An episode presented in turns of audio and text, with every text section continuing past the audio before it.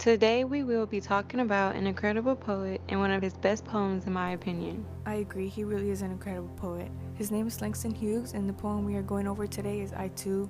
Let's listen to the poem here. I too sing America. I am the darker brother.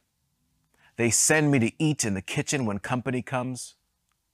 But I laugh and eat well and grow strong. Tomorrow I'll be at the table when company comes. Nobody'll dare say to me, eat in the kitchen then. Besides, they'll see how beautiful I am and be ashamed. I too am America. You know, this poem relates to modern times now because unfortunately, the problems Langston Hughes talked about in his poem are issues we still face today. Some of America's biggest problems we face today is racism, injustice, and pure hatred. This past week, we actually got to witness uh, some justice for George Floyd after fighting for his case for so long. Yeah, and that was the greatest news we got this year so far. But I also want to point out that in the poem, I too, it only consists of 18 two to three worded lines. The poem is short and sweet, but you grasp a lot from it because of how strong and empowering it is. Langston explains that he is American too, but because of his skin color, he wasn't treated as such.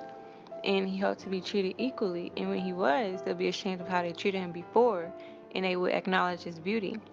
And it brings me back to now, present time. All African Americans want is to be treated equally, and that's it. We are tired of having to be given a talk of what to do and what to say if we're being pulled over. We're tired of white people locking their doors when we walk past as if we don't hear them. We're tired of them quickly gripping their purses in the grocery store when they see us. And we're tired of the police brutality. When in reality, they should be scared of their own. Breaking into the Capitol, shooting up schools, attacking officers with weapons, the list just goes on. It truly is sad to see. Like those who were peacefully protesting after George Floyd's death, they were shot with rubber bullets, they were having tear gas thrown at them. But the white people who stormed the Capitol building, where were the rubber bullets and tear gas then? All they got was praise from their so called president. And it's crazy. They were praised for what? Breaking into government grounds, killing a police officer, leading officers to suicide. It just doesn't make any sense. And a few weeks ago, a news anchor was talking about when is this going to stop? Innocent black lives dying at the hands of police brutality or hate crime. And he said, What is it going to take for the killing of innocent black people to stop? And he said, When it starts happening to white kids, when it's the white families enduring the pain of losing their children to police brutality or a hate crime. What Langston Hughes, his brothers and sisters endured then, unfortunately still endure today. Racism still exists. We won't ever overcome racism until we learn to love each other for who we are. Like seeing past our skin color, but just loving each other for who we are. You're right. If people learn to love others for who they are and not judge them off the color of their skin or sexualities or who they chose to identify as, the world will be a better place. And what I loved a lot about this poem of Hughes is that he wrote this in response to Whitman's I Hear America Singing.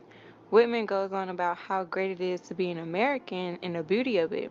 And Hughes responds in his eyes of being an American, specifically an African American in America. And he too hears and sings America. However, because he is a darker brother, it is like he wasn't allowed the same. America on the outside is the land of the free, the place where you come to accomplish your dreams. But we have so much hate in our country, and Hughes spoke about exactly that. America isn't the great and free land it seems to be because we have issues like racism that we still deal with today. Exactly, and we're still fighting for the equality our ancestors fought for then and before. And to think we have all this time to grow and love one another, but we are still fighting the same fight. It's like we're taking steps backwards when it should be forward. And we're supposed to be standing united as a country when it's the exact opposite. Only a few decades ago was the American Civil Rights Movement. Martin Luther King would have been 92 today if he were still alive. People make it seem like this was forever ago, but no. The history we're taught in school about the Civil Rights Movement happened from the 1950s to the 1960s, which wasn't long ago at all. It wasn't long ago at all. I mean, really. Ruby Bridges. She was the first African American child to desegregate an all white elementary school in New Orleans, and this was only in 1960.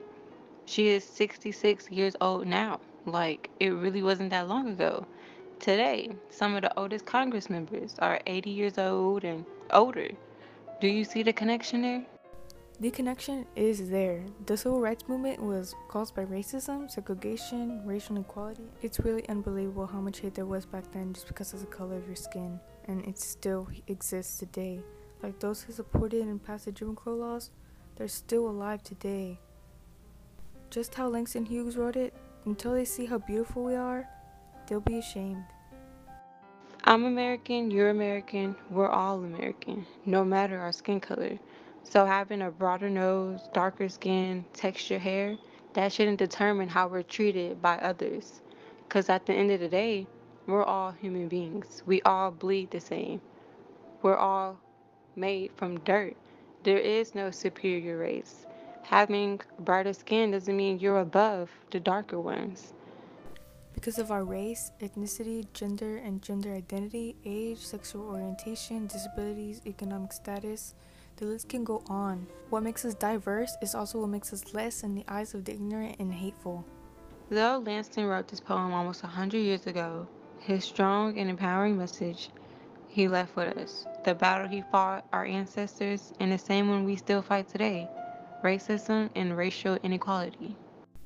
This is the end of our podcast where Brianna and I talked about Langston Hughes' poem I Too and how his poem 100 years later is still relevant today. Black, Lives, Matter.